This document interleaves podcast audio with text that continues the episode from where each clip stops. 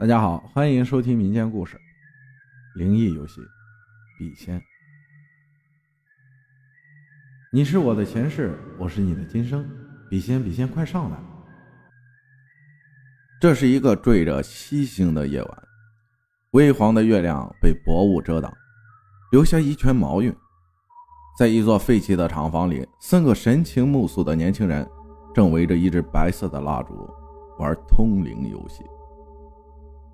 低沉的吟诵声回荡在空旷的车间，若有若无的回声和心音相互交叠碰撞，产生了奇怪的韵律。你是我的前世，你是我的前世，我是你，我是你，笔仙，笔仙，快上，笔仙，笔仙，快上来！只见三个年轻男子围着一个满是锈迹和凹坑的破旧油桶，桶身直立着，上面铺着一张写着字的白纸，纸的东南角立着一根正在燃烧的白蜡烛。他们三人正以奇怪的姿势抓着一支黑色自来水笔，全神贯注地盯着纸面，念念有词。五分钟过去，烛泪潺潺滴落。在油桶上凝结成一小块蜡渍，没有风，车间里闷热异常，充盈着铁锈和灰尘的味道。三人口干舌燥，开始觉得烦躁。其中一人停下吟诵，对着身边的人问道：“杰哥，你这方法行不行啊？一般笔仙不都是两个人玩吗？咱这三个人的玩法靠不靠谱啊？半天没动静。”被称作杰哥的男子。闻言，停下念诵，迟疑地说道：“应该靠谱吧？我是从国外灵异网站上看来的新玩法，说是三个人能加强脑电波，有很大概率请来游戏参与者之一的前世。听说有人成功了，要不咱们再坚持会儿试试？”这三名男子是同座城市的灵异爱好者，通过爱好圈子结识。今天相约在废弃厂房尝试进行新笔仙游戏，中间的叫陈冠杰，是爱好圈子早期成员之一，被人称为杰哥。左边略显消瘦、脸色白皙的叫李连成，右边方脸平头、开枪询问的人叫张浩然。莹莹的烛光把三人的身影投影在地上，拖出模糊的黑影。你是我的前世，你是我的前世，我是笔仙，笔仙，笔仙，快上，笔仙，快上来！低吟诵念声在空荡的厂房里又回荡了起来。也许是灵界得到了他们的讯息，悬停在纸上方的笔开始慢慢下降，移动了起来。三人见状，激动地加快了语速，连咒语都变了形。笔仙，笔仙，速速来！笔仙，速速来！笔仙，笔仙，笔仙，速速来！随着自来水笔的缓慢加速运动，一阵阵刷刷划纸声响起，在纸上画出一个又一个连圈来。杰哥，杰杰克，他来了！李连成白皙的脸上激动的泛起红潮，三人抬起头对视，神色兴奋，成功了！他们成功的沟通灵界，请上了灵体。按照游戏前约定。每个人可以问三个问题，从左到右顺序轮流，最后送走灵体。李连成在最左边，所以最先开口询问：“笔仙，笔仙，你是我的前世吗？”水笔被一股诡异的力量推动，走到“否”字的上面，不停的画圈。连城略显失望，又问道：“笔仙，笔仙，你真的是仙吗？”水笔没有移位，依旧不断圈着“否”字。笔仙，笔仙，我这次考试能过吗？林成问出属于他的最后一个问题，答案依旧是“否”。连城失望的闭上了嘴，把问题交给了下一个人。杰哥紧紧盯着笔尖，开口问道：“笔仙，笔仙，你是男是女？”水笔迟疑了一会儿，慢慢向男子移动画圈。杰哥又问道：“笔仙，笔仙，你是来自阴间吗？”笔左右犹豫移动了几下，停留在是与否的中间位置，慢慢的画起了圈，越画越慢，直到停止。这是什么意思？回答不来，还是力气用完走了？三人面面相斥。笔仙，笔仙，你还在吗？杰哥轻声问道。水笔好似不情愿般的原地画着小圈看到笔仙还在，三人舒了一口气。杰哥开口继续问道：“笔仙，笔仙，你是哪个朝代人？”这个问题好像让笔中的灵体感到很愉悦，迅速移到青字上面，快速画起圈这时，谁也没注意到，在车间东南角墙面上多了一个黑影，静静地矗立在那儿，一动不动。杰哥刚得到回答，排在最后的张浩然此时早已跃跃欲试，迫不及待地张口就问：“笔仙，笔仙。”你是我的前世吗？水笔在“是否”两字上来回移动，像是在思考，又像是在争夺，往返十几次后，才堪堪停在“是”字上。见到这个答案，浩然兴奋极了，接着追问道：“前世，前世，你是横死的还是寿终的？横死选是，寿终选否？”水笔唰的一下直冲向是，加重了力道，在纸上刻下了深深的笔痕，扭曲的画起黑圈。忽然，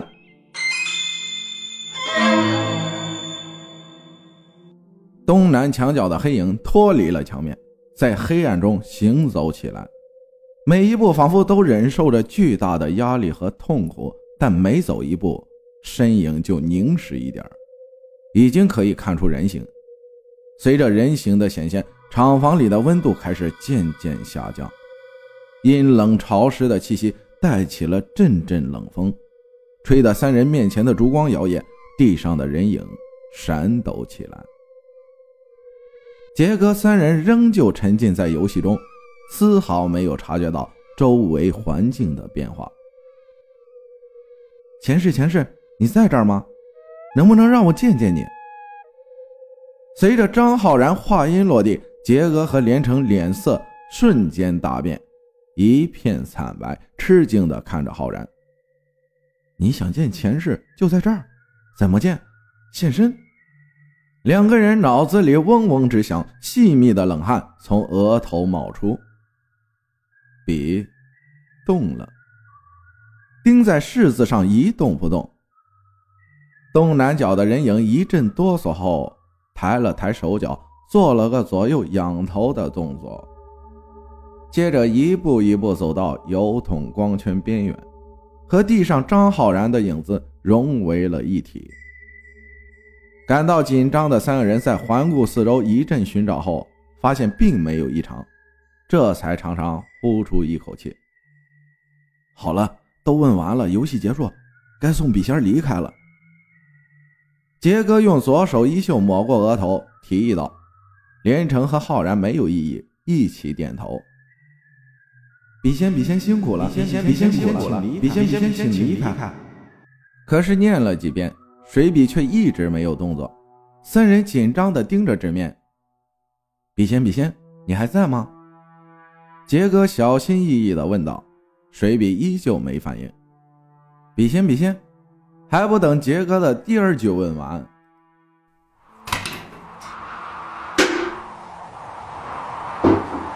一阵阴风突起，蜡烛倒下，烛火瞬间熄灭，车间陷入一片黑暗。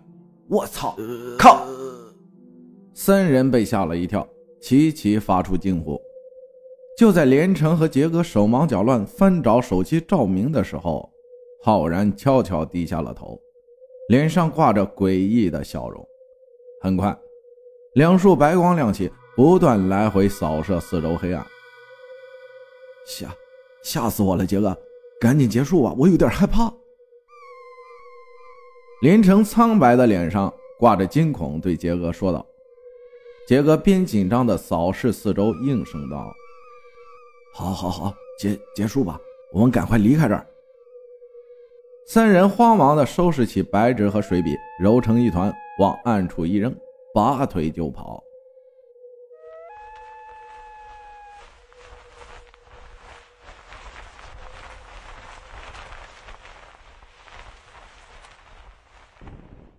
他们在杂草丛生的厂区里快步穿梭，呼吸急促，心脏咚咚直跳。快，快走！前前面就是大门。杰哥在最前面，跑得上气不接下气。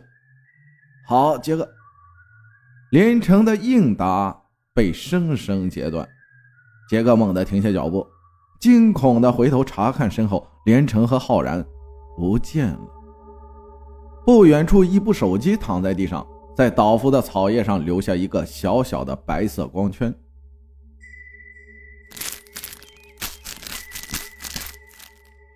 这时，右后侧的草丛剧烈晃动，发出阵阵异响。听音辨位，杰哥迅速把手机电筒照了过去。突然，晃动的草丛里发出一个人的呼救：“呃，救，救，救我！”一白皙的双手在杂草中直立挥舞，看到这幕，他顿时头皮一麻，脑子里一片空白。那是连城的手，手腕上还戴着他最喜欢的黑色潜水手表。一小会儿之后，求救挥舞着的双手无力地掉落地面，只剩杂乱的草和一个阴冷低吼传来：“死！”都要死，都要死！离开那，离开！啊！杰哥发出一声惊呼，转身就跑，也不管是哪个方向。他现在心里只剩一个念头：离开这里，离开那东西。跌跌撞撞跑出好远，鞋跑丢了，衣服也破了，手臂和脸上被草枝划出道道血痕。一个踉跄，杰哥被草茎绊倒，滚到一边。跑，快！跑！他眼神呆滞，嘴里反复念叨着，挣扎着要站起来。死！一双冰冷的手从他后面掐住了他。杰哥全身一震，努力的想扒拉开掐住自己脖子的东西。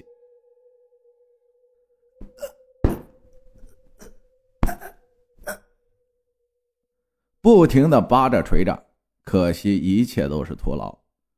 进入肺里的空气越来越少，全身的力气正在一点一点的离他而去。脖子冰冷而又刺痛，舌头慢慢被从嘴里挤压出来，喉咙只能发出毫无意义的闷哼。就在他眼前迷糊，准备放弃挣扎的时候，一个阴冷的声音。在右耳边响起低语：“多谢你的第四问。哈哈哈哈哈哈。陈冠杰脑海里闪过了很多过去的画面，从小到大，最后定格在今晚。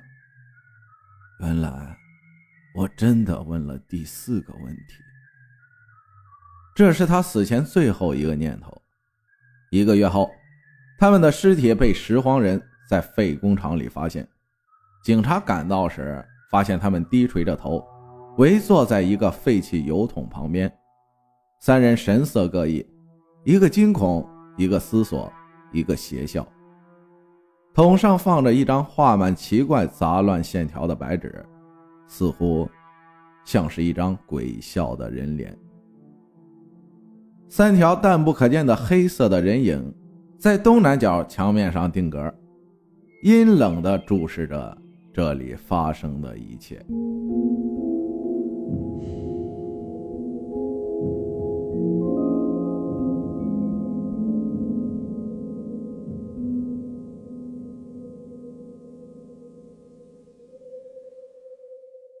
感谢骆玉生的故事，谢谢大家的收听，我是阿浩。咱们下期再见。